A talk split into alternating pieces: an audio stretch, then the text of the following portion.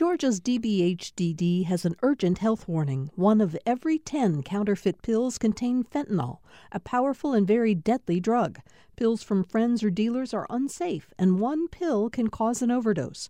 More info at opioidresponse.info. Thanks for listening to the Political Rewind podcast. Be sure to like and follow us and rate us on Apple, Spotify, or wherever you get your podcasts.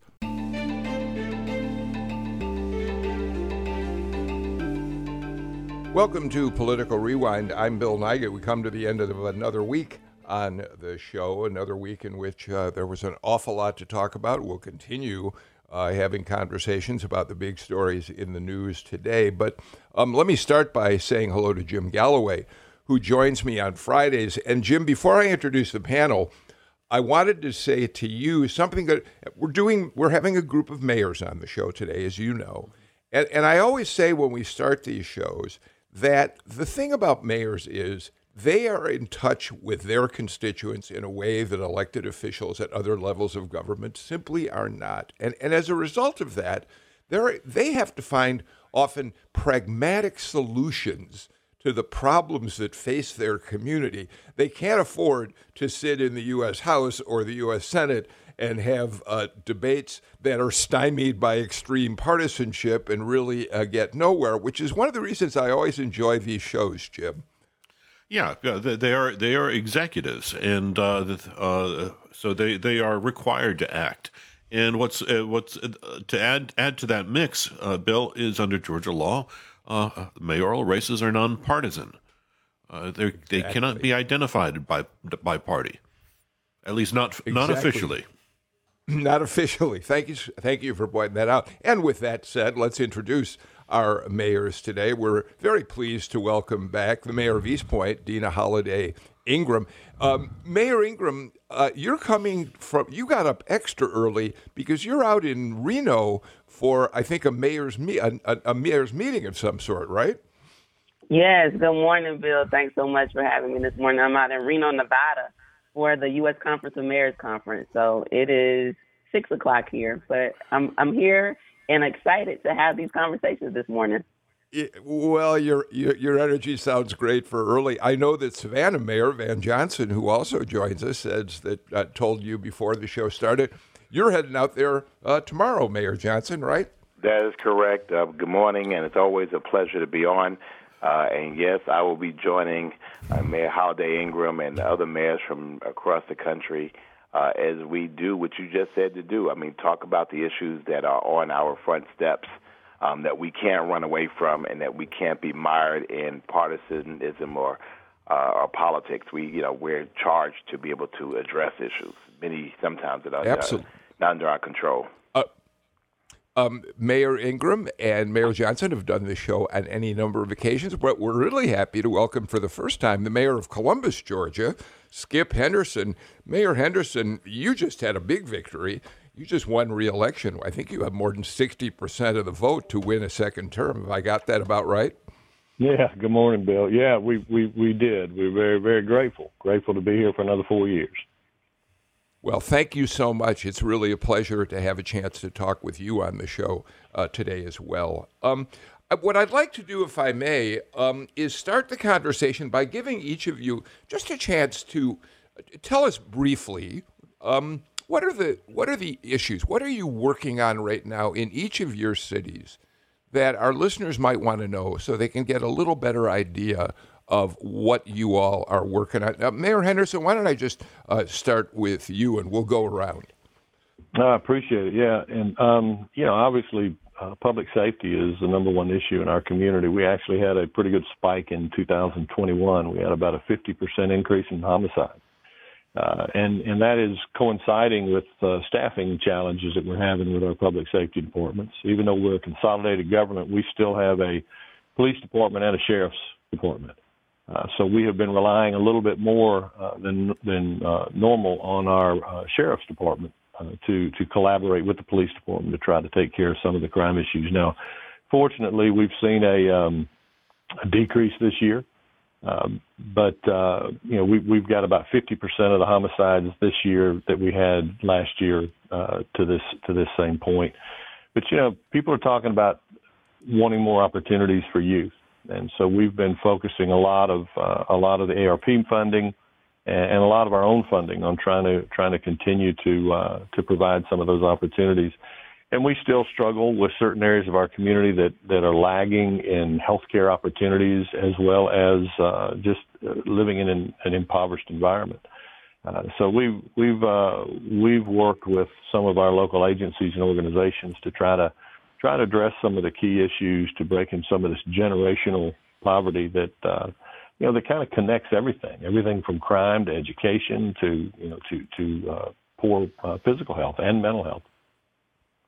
Uh, Mayor Johnson, that's a pretty good menu of issues, and um, I suspect that uh, you would have you'd listen to that and hear uh, some of them that relate to what you're dealing with in Savannah right now as well. Absolutely, uh, you know, public safety. And again, we we live in a state where guns are allowed everywhere, and then we see them everywhere. Uh, they we see them within our cities, and uh, as a result, uh, Georgia is experiencing crime in all corners of our community.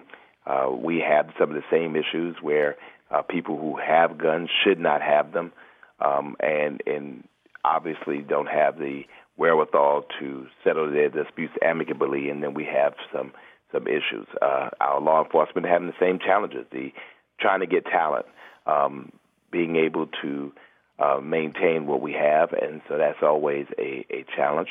Uh, but then on the other end of it, we're addressing issues of homelessness um, and affordable housing. Um, Savannah is in, you know been a quite hot uh, part of the state, and and so um, as that happens, you know the demand for housing um, and an extraordinarily hot housing market has, has created um, some flux where uh, now housing is becoming too expensive for people to live. And then finally, um, managing growth. Um, you know, you've heard about the largest economic development um, project ever in the state of Georgia is coming uh, to the Savannah area, which we're very proud of. Um, 8,100 jobs, um, electric vehicles, and all of those things. Um, the ports are, are growing at a rapid clip, uh, but we have to manage that because all of that, although very, very good, means more roads, it means more trucks, uh, how do we manage that in a way that people have houses and places to live? How do we manage that to make sure we have a workforce that's available locally to take advantage of those opportunities? It's just not people moving here um, that are able to get those opportunities. So, um, you know, our plate remains always full. Yeah, uh, there are a couple of things you you and, and Mayor Henderson both said that uh, Jim and I are going to want to circle back to, including this this big big Hyundai uh, development that's coming your way. But before we get to, to, that and talking more about public safety, Mayor Ingram, why don't you weigh in for us? Yes, um, of course, public safety is a top priority as well and concern for our residents. Um, we too have seen an increase in crime. Um, out of our homicides have increased substantially. Um, we've had 12 since January to May of this year. One of those were stranger incidents where the people didn't know each other, but people are resulting resorting to guns, um, as Mayor Johnson said, because they're so widely accessible and the ability to just carry here in our state. Um, I think that is definitely help increasing our uptick. Um, and so with that, residents want to feel safe and want, to know that we prioritize safety. And so we've um, prioritized funding and, and equipment and things that I'll get in when we talk to talk about more about the ARPA funding. Um, in addition to to safety, um, I'd also say environmental justice. So we are in a city where a lot of industrial places. We have several areas within our city where industrial uses are next to residential uses. And although those decisions were made decades before we got here, um, the impact on the quality of life of residents in our community and the concerns for our community members are growing. And so um, we definitely are having conversations with those industrial owners. Um, some are more willing to come to the table than others and, and really trying to figure out how we can um, improve um, and, and really eliminate the, the impact on their quality of life. Um, the challenge is, is that, you know, from a state and federal compliance perspective, they're in compliance with regulations, but those regulations were drafted quite some time ago. I serve on the EPA's Local Government Advisory Council and chair the Environmental Justice Subgroup. And so we are having those conversations about how, with the infrastructure law, um, and the funding that's coming down, how we can really do some remediation and mitigation. And then I'd also chime in on um, healthcare and housing affordability. In recent news, um, WellStar Health Center, which is located in the city of East Point, um, transitioned their model from acute care, emergency, and hospital care to urgent care and primary care. And so that is the only was the only hospital south of 20 in in the area. And then housing affordability, making sure we grow equitably. okay, Jim Galloway, lots to talk about, and obviously a lot of themes uh, that these three mayors are all dealing with. Why don't you jump in? Yeah, uh, actually, actually uh, let's hit on that last point if we can, if just uh, very, very quickly, uh, Mayor Ingram. And and uh, one thing, I, it, it's probably happening in East Point, but I'd be interested in in whether it's happening in Columbus and, and Atlanta as well. In in uh, you in, in Metro Atlanta, you've got this r- real sharp increase in investor purchases of single family housing uh, yeah. who who are doing it for rental pur- purposes, and it's really put a cap on on on on a, on an individual's ability to compete in the housing market and get that first starter home. Uh, is is that is is that uh, Mayor Ingram? Is that something that you've seen? And and uh, uh the other two, uh, Mayor Henderson and, and, and Mayor Johnson, uh, if you could weigh in. Yes, um, we've seen a lot of investor purchase properties for rental, but also where um, they're buying properties, say maybe eighty thousand or a hundred thousand, and demolishing, rebuilding, and then selling them for over four hundred thousand. A substantial increase that accelerates the market within our city and accelerates the gentrification within those areas. And so, um, yes, a lot of investors, a lot of opportunities for first-time home buyers, but we still have um, I think over about 300 blighted properties within our city that we, you know, encourage people as opportunities, not only for investors, but for first time home buyers. And how do we strategically and intentionally really start deciding like whether or not the city should be owning some of those properties to have site control over what goes there, but also to partner with community developers, not just people who want to do economic development, but people who want to build community as well. Anybody can build a building but we're looking for responsible developers who want to build buildings for our community that benefit our community and help house our community. So yes, we're seeing those challenges as well.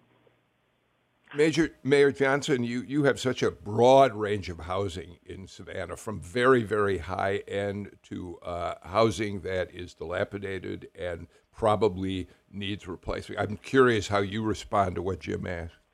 Well, we have the same problem. Um, as a matter of fact, I receive probably no less than two or three postcards a day. Um, I receive text messages on my personal phone. I have people calling me at my home asking me, do I want to sell my house? I talked about this mm. extensively in my Tuesday presser. I think that it's predatory. Um, I think that it's harassing. And I'm looking into a city ordinance to prevent it. I thought we had like a do not call list um, and the fact is, is that these are investors that buy property um, at much less. I mean, you know, and the, and the catch is this, you know, hey, cash sale, you know, no closing costs, uh, and you can get this done. You can get it done now. We can move it forward, and the prices they're offering are so far below the value of the home that people don't really realize what they're doing when they get the cash and they have to go pay rent somewhere else. Um, and then they, as Mayor Ingram says, they turn around now and uh, it's further gentrified our communities. Um, you know, I'm very concerned about our seniors. I'm very concerned about our impoverished because wealth comes in land. It doesn't come in money. And so the most important asset they have, you know, uh, is, is often taken away from them in in really uh, schemes of harassment. So again, we're looking at you know locally doing some type of ordinance to try to slow some of this stuff down. I mean, it's not it's not fair, and believe it or not, it gets on my it gets on my nerves, frankly. Mayor Mayor Henderson, have we lost uh, Mayor Henderson? I think we've lost Mayor Henderson. Nope, there we go. I'm sorry. Uh, I'm sorry. Techni- that's okay. Technically challenged here, trying to get things in order. But okay. no, we're, we are uh, we're experiencing uh, some of the same things now. We've uh, the the build to rent subdivisions are just now starting to appear in Columbus. Uh, we've got a, a, a heavily heavy military population, former militaries, and then uh, some of the folks that uh, when they're stationed at Fort Benning, they'll purchase a house and then they'll leave with the intention of coming back, so they put it on the rental market. you know, our challenge, uh, just like every every community across the country, is is not just affordable housing, but it's quality affordable housing. We've got people uh, because of the rising prices of uh, not just the uh, the price points for for purchase, but price points for rent. Um, they're they're resorting to living in areas that just are unsuitable. We when I first came in office, we sort of took on a lot of this blight, and we have uh, we appropriated almost two million dollars over the last three years to try to eradicate some of this blight, uh, with the intention of going through the land uh, uh, land bank to try to get it back on the market with partners who are building affordable and quality uh, housing for uh, for individuals. But yeah, you know, we we get harassed and we see people all the time. These investors trying to purchase properties and and uh, we've been fortunate that we've had uh, some partners that have worked with us. NeighborWorks, uh, our community reinvestment works very closely with DCA uh, to try to identify not just finance uh, methods, but but also uh, rehabilitation methods to try to try to correct some of the some of the the, the skewed pricing that we've seen come across lately. So, uh, Mayor Henderson, while the ball is in your court, let me start the, the topic that I'm. Uh, I think everybody is everybody has on their minds these days. Uh, you you talked a minute ago about the increase in homicides in Columbus. I'm assuming many of them are gun related, although you didn't say that specifically. Um, we're all now the, the, the debate about guns has risen once again to the surface after Buffalo, after Uvalde. And and I'm curious um, to get your take on where you see this debate heading. Last night, you had the president uh, making a forceful speech uh, in which he said he wants to outlaw assault weapons and he would like to get see red flag laws put in place. And at the same time, he acknowledged that it's unlikely that Congress is going to do anything about this. Um, Tell me about your concerns about guns in your community and what you think as you watch this debate uh, uh, go on with no resolution apparently in sight. Well, you know, and I think you said during your intro that uh, as mayors, we don't have the luxury of partisan politics. Uh, we're responsible for trying to create an environment where all of our all of our citizens have an opportunity to not just survive, but but to thrive and and guns are just way too available right now. Uh, you know, I, I I think clearly we can't continue with status quo. Uh, we have tried everything, and and we had a gun. We've had two gun buybacks that we've conducted at area churches, uh, and we had them scheduled to last for three hours. And we gave, I think we, we were given gift cards of $150, uh, no questions asked. We do follow up on any stolen firearms, but uh, neither one of those lasted longer than about 45 minutes before we had given out all the funds. So there's so many guns out there that people are just lining up and turning them in to get those to get those cards. Um, you know, every one, almost every one of our murder cases that are open have been gun related, and and it's it's exactly as Mayor, Mayor Johnson had mentioned earlier. It's it's the immaturity of the individuals that have access to these guns you know, they go straight from a, a, verbal disagreement to deadly force. And then we see these same kids sitting in the jail crying for their mother. So they clearly aren't able to rationalize what's going to happen when they pull that trigger. You know, the bullet can't be put back in the barrel of a gun, and and um, we we like uh, I think uh, also like uh, uh, Mayor Ingram said, mo- almost every one of our uh, conflicts are relational. They know one another. Uh, they're not random. These are people that got in an argument, got in a drug deal that went bad, or, or got mad because somebody looked at somebody's girlfriend. Uh, so it's um, you know, it's it's an issue that's not going to go away. Uh, it's it's all across the country. We're very fortunate. We have not had any of the mass incidents that have occurred in other parts of the country. Uh, we have our Homeland Security uh, Director that works very closely with the Muscogee County School District Police Department as well as uh, the AG's office and even the governor's office on the gang task force. Uh, and uh, and it's we try to stay vigilant because we know that uh, we're not immune for those ty- from those type of things happening. Mayor Johnson, we should say tell tell people that um, you have a background in law enforcement, and and so this is an issue that is uh, very close uh, to, to you, I'm sure. It is. Um, it is extremely close to me, and and guess what?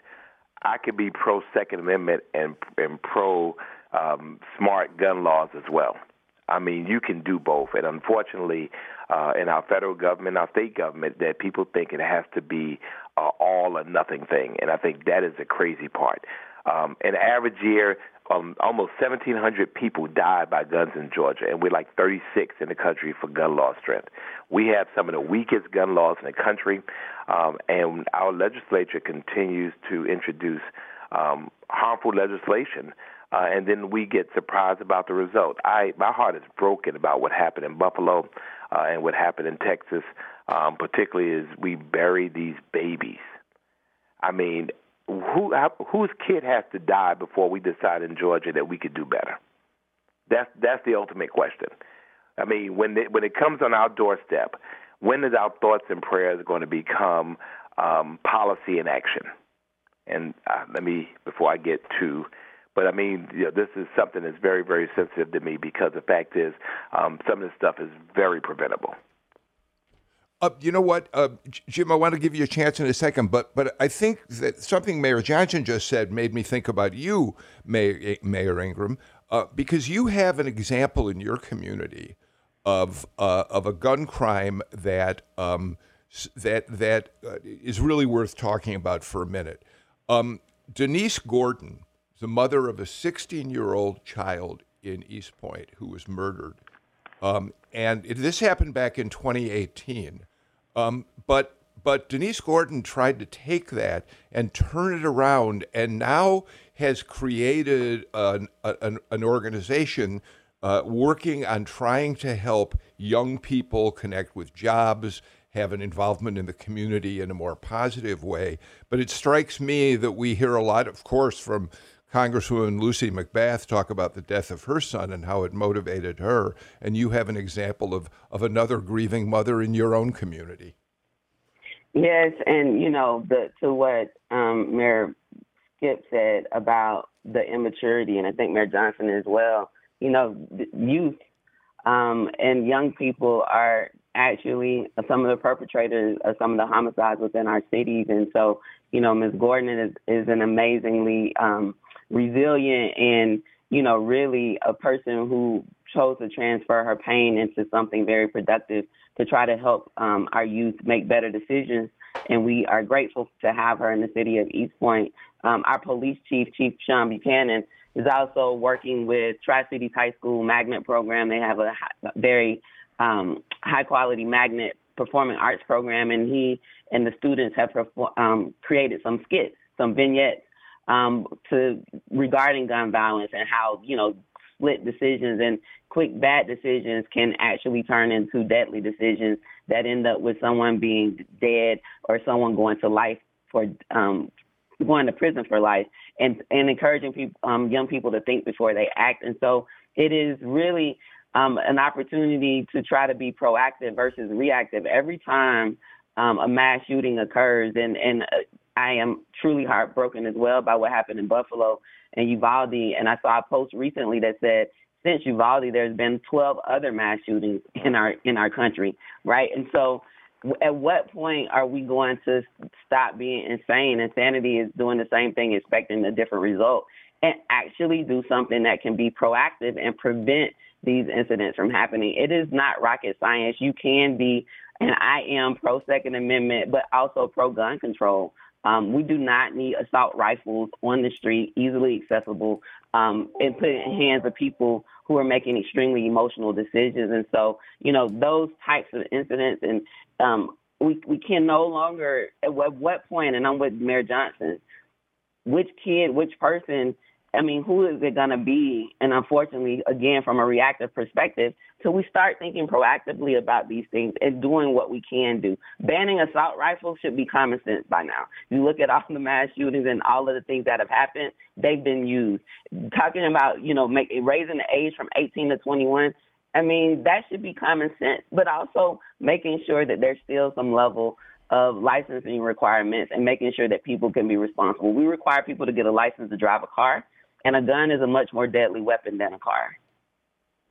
Jim? Uh, yeah, yeah, uh, Mayor Johnson. Uh, I, I, I, don't want to I don't want to shortchange what happened in Buffalo or Uvalde, uh, just where you had these horrendous mass shootings uh, with with with with with an with an assault rifle.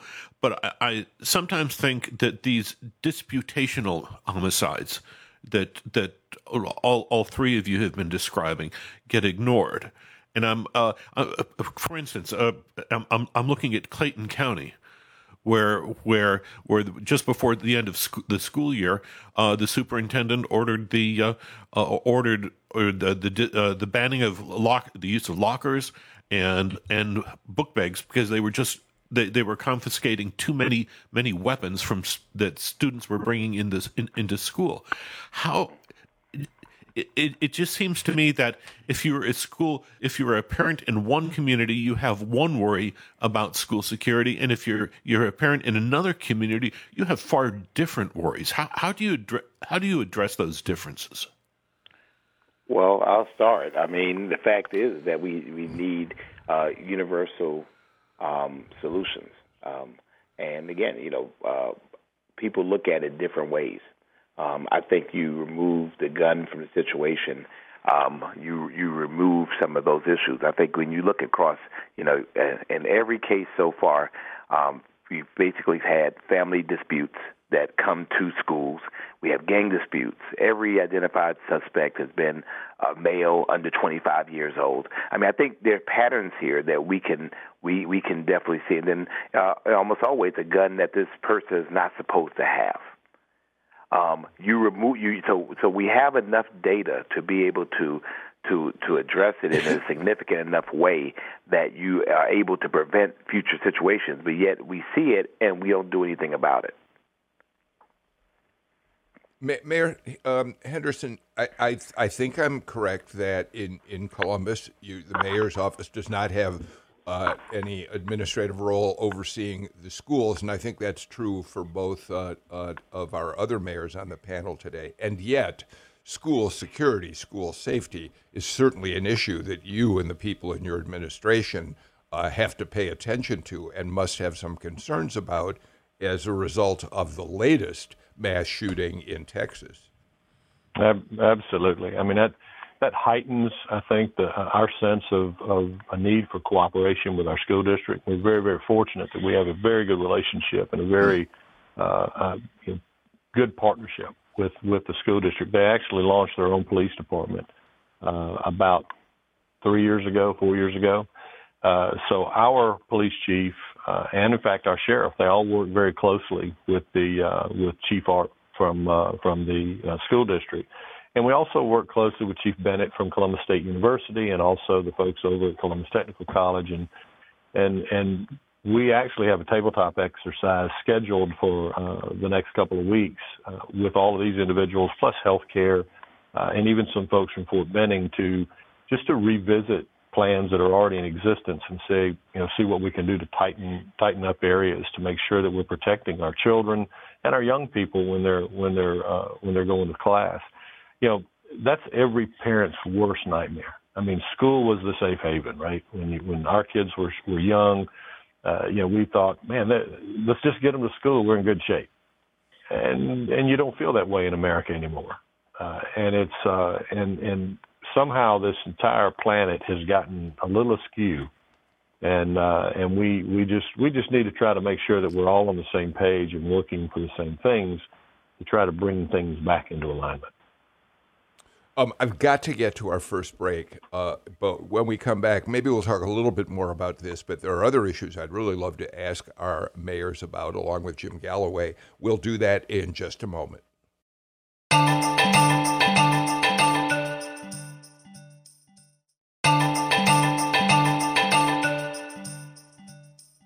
Jim Galloway, Columbus Mayor Skip Henderson, Savannah Mayor Van Johnson, and East Point Mayor Deana Holiday Ingram join us today. By the way, uh, you all referred to cri- the gun crimes, gun killings, murders being committed by young people. I just looked, Mayor Henderson, at the website of WRBL a little while ago, and I see right down the road from you in Phenix City, 23 year old youth uh, Durante Person uh, shot dead, multiple gunshot wounds. Um, police are investigating it right now, but it strikes me that this makes the point that this is a day to day occurrence. And Jim Galloway, as you point out, the massacres are horrific, but it's the interpersonal gun violence that also, Jim, so um, uh, uh, sometimes overlooked and horrifying.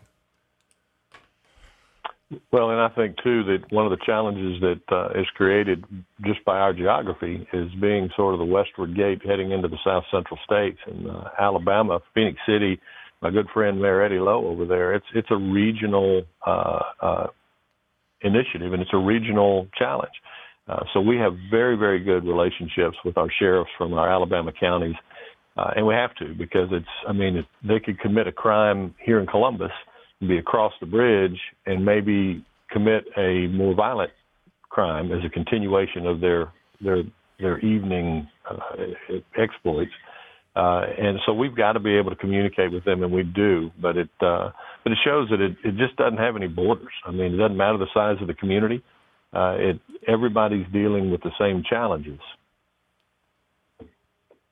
Um, I'd like to uh, take up some other issues, uh, if I, I may, with all three of you. And, Mayor Johnson, I want to go back to you've already mentioned the Hyundai uh, uh deal, which is going to bring as many as 8,100 new jobs to the Savannah area. I, am curious about, first of all, I, I, would love to know why you think the Hyundai deal seems to have met with um, little opposition compared to what we saw when Rivian the Rivian plan was announced up in uh, you know the eastern rural part of the state. What what was the difference and how officials? I assume you had a, a role in some of this. Obviously, uh, the governor did as well. What's the difference between those two situations? Well, I think the difference is, particularly over here on this side of the state, is that we were working together. Um, this is an Ellabelle, which is about 30 minutes west of us. Uh, however, Savannah played a major role in providing the water resources for the mega site. Um, when you think about it, just by the sheer numbers, $5.54 billion factory um, that will ultimately um, really change our our community. I mean, uh, not only electric cars, 11 buildings, 17 million uh, square feet of floor space, um, new interchanges, new roads, 8,100 jobs. Uh, this is transformational for us. And so we were working together from the very beginning through our uh, economic development arm, um, the Savannah Economic Development Authority, uh, working closely with the state. Um, and we were prepared. And so now that it's coming, it will be opening in 2025, which is a very aggressive schedule. We have to be equally united to make sure that we have um, housing, making sure that we have a workforce that is prepared to take advantage of these opportunities. You know, you know uh, Mayor Johnson, I would I would also add. Uh, uh, Savannah is kind of acclimatized to this already. With it has the port, you know, it understands that that that the import. Uh, I mean, I've been to Brunswick. Brunswick. I've seen the offloading of the these the these uh, these these huge ships containing cars, and I know it'd be smarter to build them right here. So you've got you've got you've got a cultural acceptance of of of industry on on, on the coast that you didn't have out in East Georgia where the Rivian plant was. So, so I, I think more change is going to be brought by the Rivian plant uh, than by this uh, Hyundai plant, as good as, as it is. Uh, and I think that's what has people a little bit frightened uh, in, in, in, in, in those rural areas. Well, you're right. I mean, you know, we, we've gotten used to kind of working together. We recognize that commerce is very important. Um, but then again, as a mayor, um, I'm also now concerned about the impact as well. Um, our port has gotten so busy that there are now plans or discussions to knock down our new bridge, which is only about 20 years old. Um, we have um, we have drilled down um, to now 46 46 feet, 47 feet uh, in the Savannah River. Um, you know, we want to make sure that we're the best state to do business, but we also want to make sure we're the best state in which to live. And so we don't want to be overrun with trucks and warehouses, um, which people are flocking here to do now. So um, we have to manage growth, as I said earlier before. We have to make sure that we're balancing uh, the economic development, not only for the state, but for the region. But we have to also make sure that our residents here uh, enjoy a healthy um, uh, sense of community and sense of life here in Savannah.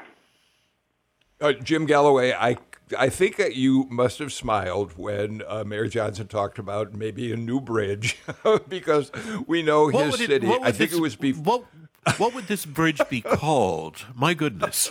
it would uh, be we, called. We should point out it would be called the new, the old new Savannah Bridge, the new old Savannah Bridge. we, I don't know. It, we, we should point out uh, to our listeners that the, there was great controversy back in around 2018 because that bridge was named for uh, former Governor Eugene Talmadge, a, an arch segregationist, and uh, I think that was was that prior to your time as as mayor, uh, Mayor Johnson. It was, but I was on the city council, so I was very familiar. We oh, thought in Savannah that you know, hey, we should name it because it's in Savannah, and the state said no, we own it, and so it was just this big thing. I know y'all got a lot of uh, mileage out of that or political rerun. yes, we did. Hey, Mayor Ingram, uh, talk about economic development in East Point. It, I, I was reading your economic development page on, on the city website, and you make a strong case for the city uh, being uh, diverse in its population, located close to Hartsfield Jackson Airport. Um, you're a small community, and I'm curious as to what kind of difficulties you have doing the kind of development you'd like to do in, in a community like yours? You know, one of the the challenges is also our strength, right? So our our assets and and those that you just mentioned, our location and we're Jewel City. We are nestled right, you know, two MARTA stops from the world's busiest airport. Those things attract people to our city. But we, in order to grow in a way that we leave no East Pointer behind, in a way that makes sure that people who have been here with us for decades feel like they can be a part of it and grow and thrive, um, we have to be intentional about that. We have to ensure that we have a plan in place, and so we've adopted an equitable growth and inclusion strategic plan to make sure that we are intentional about how we grow, grounded in community engagement, making sure we have our community engaged and aware of what's happening, and and and voicing their concerns within the decision making process. Inclusionary housing.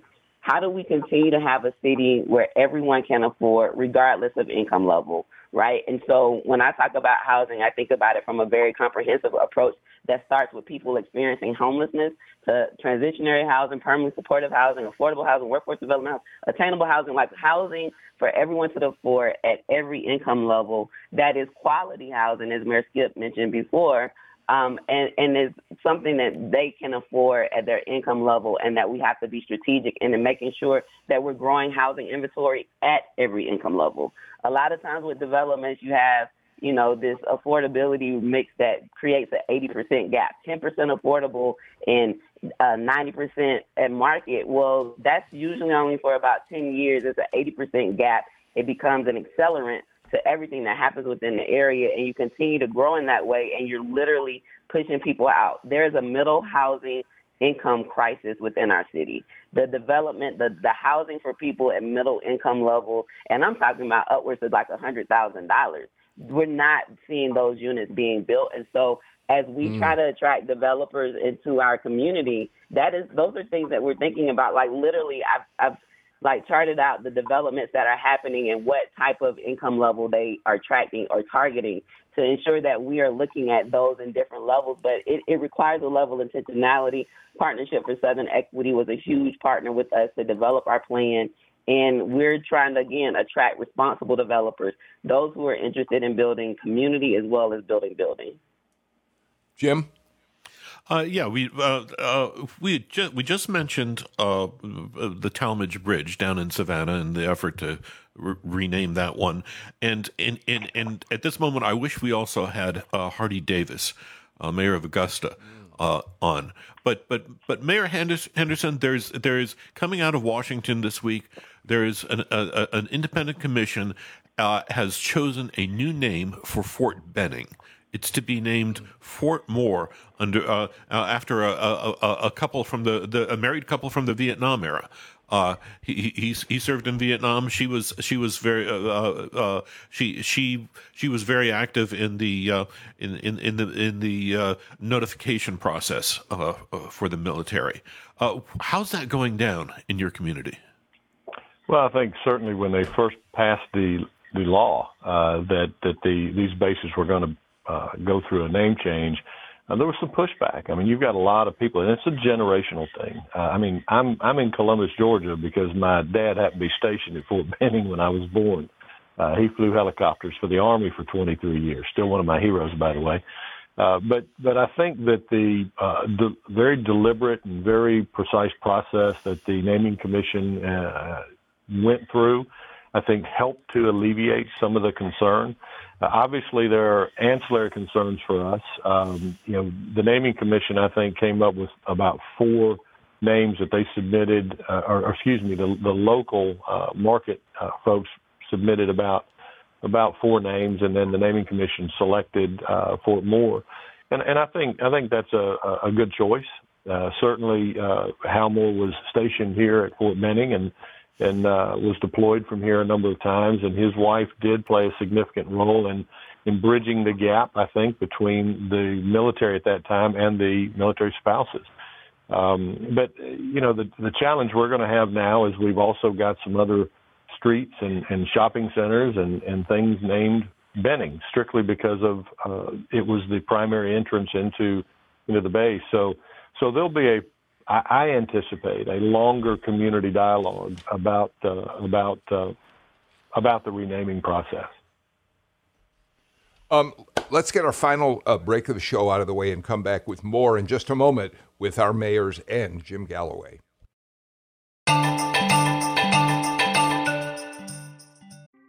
Thanks for listening to Political Rewind. If you like this show, you'll also like Georgia Today. It's a daily podcast from GPB News, bringing you compelling stories and in depth reporting that you won't hear anywhere else.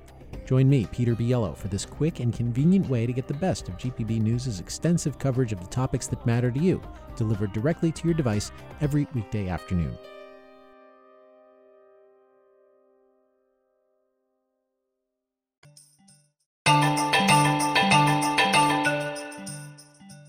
Welcome back to uh, Political Rewind. Um, Mayor Johnson, let me start with you. Um, I assume you've now gotten a round of COVID relief uh, money, at least the first round. I'd love to know um, how you're making use of it, what you think it, it's going to be able to do to help uh, the city. Every city across the country is supposed to receive at least uh, uh some uh, uh, amount from that first tranche of money. Yeah, um, and you know we're we're we're happy for it, and and strangely enough, as we sit here, um, our numbers have, have started to rise again. Um, you know, remember the old community indicator, the community index. Um, we're in the 200s now. We used to have mask mandates if it was above 100. So uh, I just wanted to say that we're starting to watch that again well, we should point out that you were the first mayor in Georgia to require masks in your city, and you took a lot of heat from Republicans in the state capitol for doing that. I sure did. And Savannah is having its best year ever because of that. um, we were able to maintain our city's viability and um, you know, our city is uh, all of our indicators are, are just moving. But uh, for us, it's really about sustainability. It's about being able we provide equity, um, particularly for those sectors that have been um, been hurt. Uh, we've gotten some federal money to help businesses that have been further affected by uh, by COVID, um, to help people to remain in their homes. Um, we're still having we, we're having long COVID, so to speak, as it relates to our governments um, we're still experiencing those types of things. And again, we're a city where we have 15 million visitors that come, and so they bring whatever they have with them to our city. And so we have to always be vigilant about making sure that businesses and our government uh, are ready to deal um, very proactively um, with mitigation of COVID.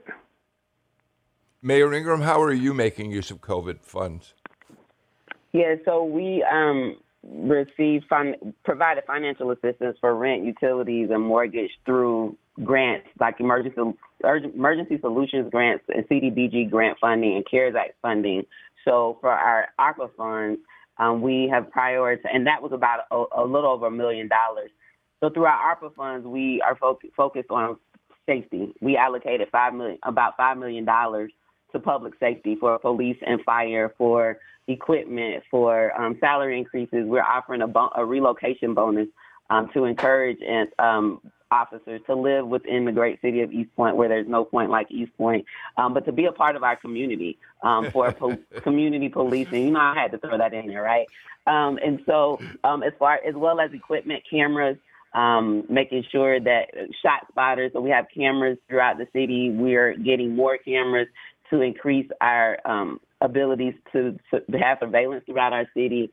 We also use some of the funding um, for water sewer infrastructure projects that we have in our city that we um, have a great need for. And I'm happy to say that the municipal option sales tax passed in the city of East Point, um, College Park, East Point, and Hapeville were the, have been the only three cities that are allowed to offer that a referendum in addition to Atlanta to deal with our water, sewer, and infrastructure needs that are great. We have over $326 million in East Point. So, of course, we needed to um, use some of the ARPA funds for that. And then small business assistance program, we just rolled that out to assist our small businesses as well as making sure that we um, continue to support people experiencing homelessness and um, non-life threatening challenges. How do we, as a system, um, create internal infrastructure and build the internal capacity within our city to support our community and residents in our community now and beyond. I, I assured our residents when this first took off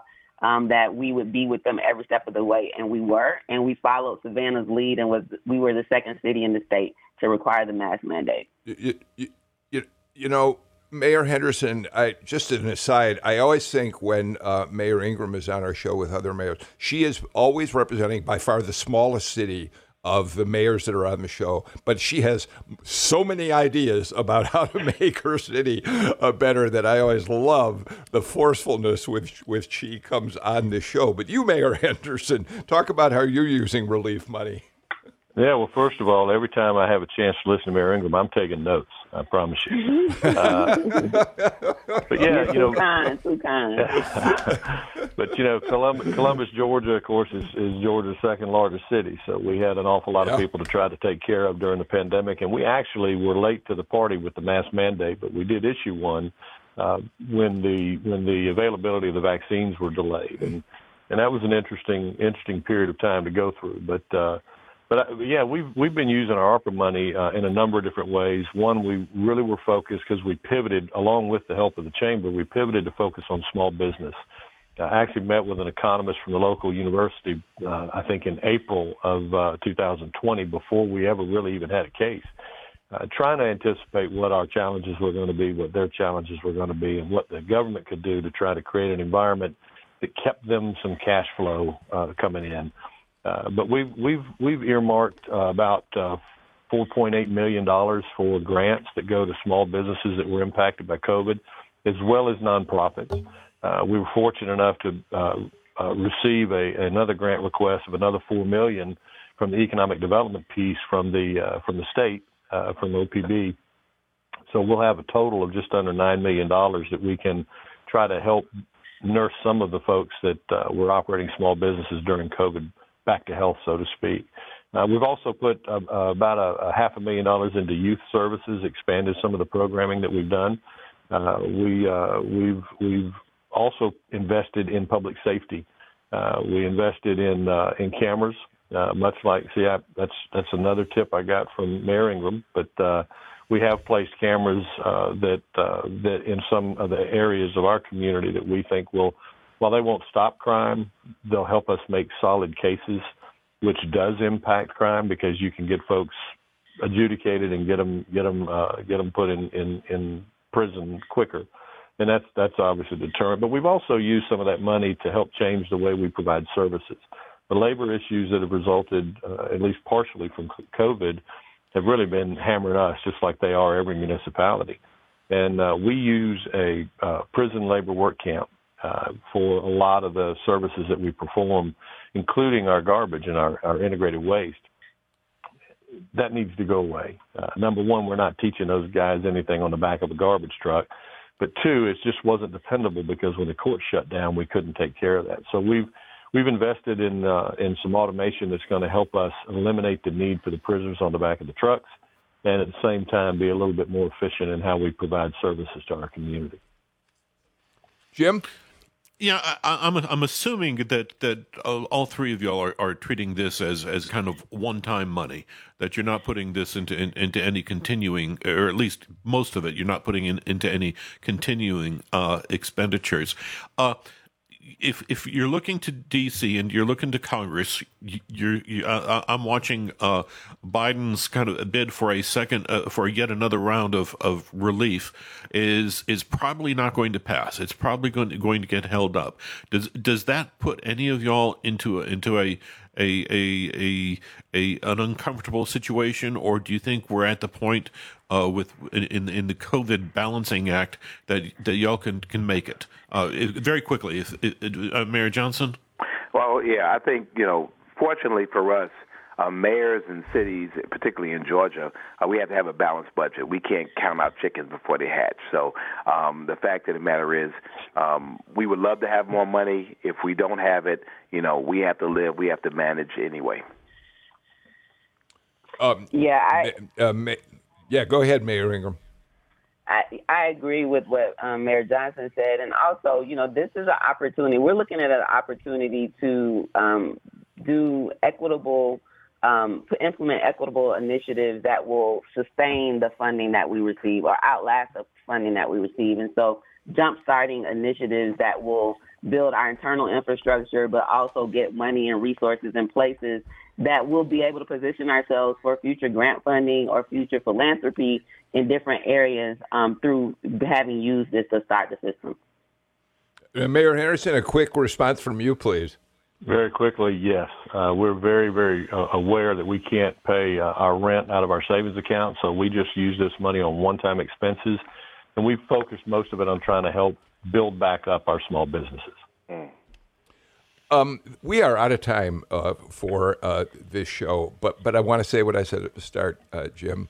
Listening to mayors talk about the problems they face every day and the pragmatic ways they have to try to solve them is such a refreshing uh, um, th- uh, thing for me compared to all of the partisan bickering that we hear so much of every day. So I'm really grateful to Mayor Deana Holiday Ingram of East Point, Mayor Van Johnson of Savannah, and Mayor Skip Henderson. Your first time on Political Rewind from Savannah, we're uh, from Columbus. We're really happy that we had you on the show as well today. And Jim, thank you as always for being with me as my partner on the Friday show. We're out of time uh, for today. By the way, it's National Donut Day. So if you haven't made a visit to your favorite donut shop, I would urge you to do it right now. Um, we'll be back again with a brand new show on Monday. Um, we're going to talk about Supreme Court decisions that we're looking forward to seeing rolled out at the end of the month. Very consequential uh, rulings. And uh, in the meantime, I hope you all have a great weekend. I'm Bill Nigut. See you later. Take care. Stay healthy. Bye bye, everybody.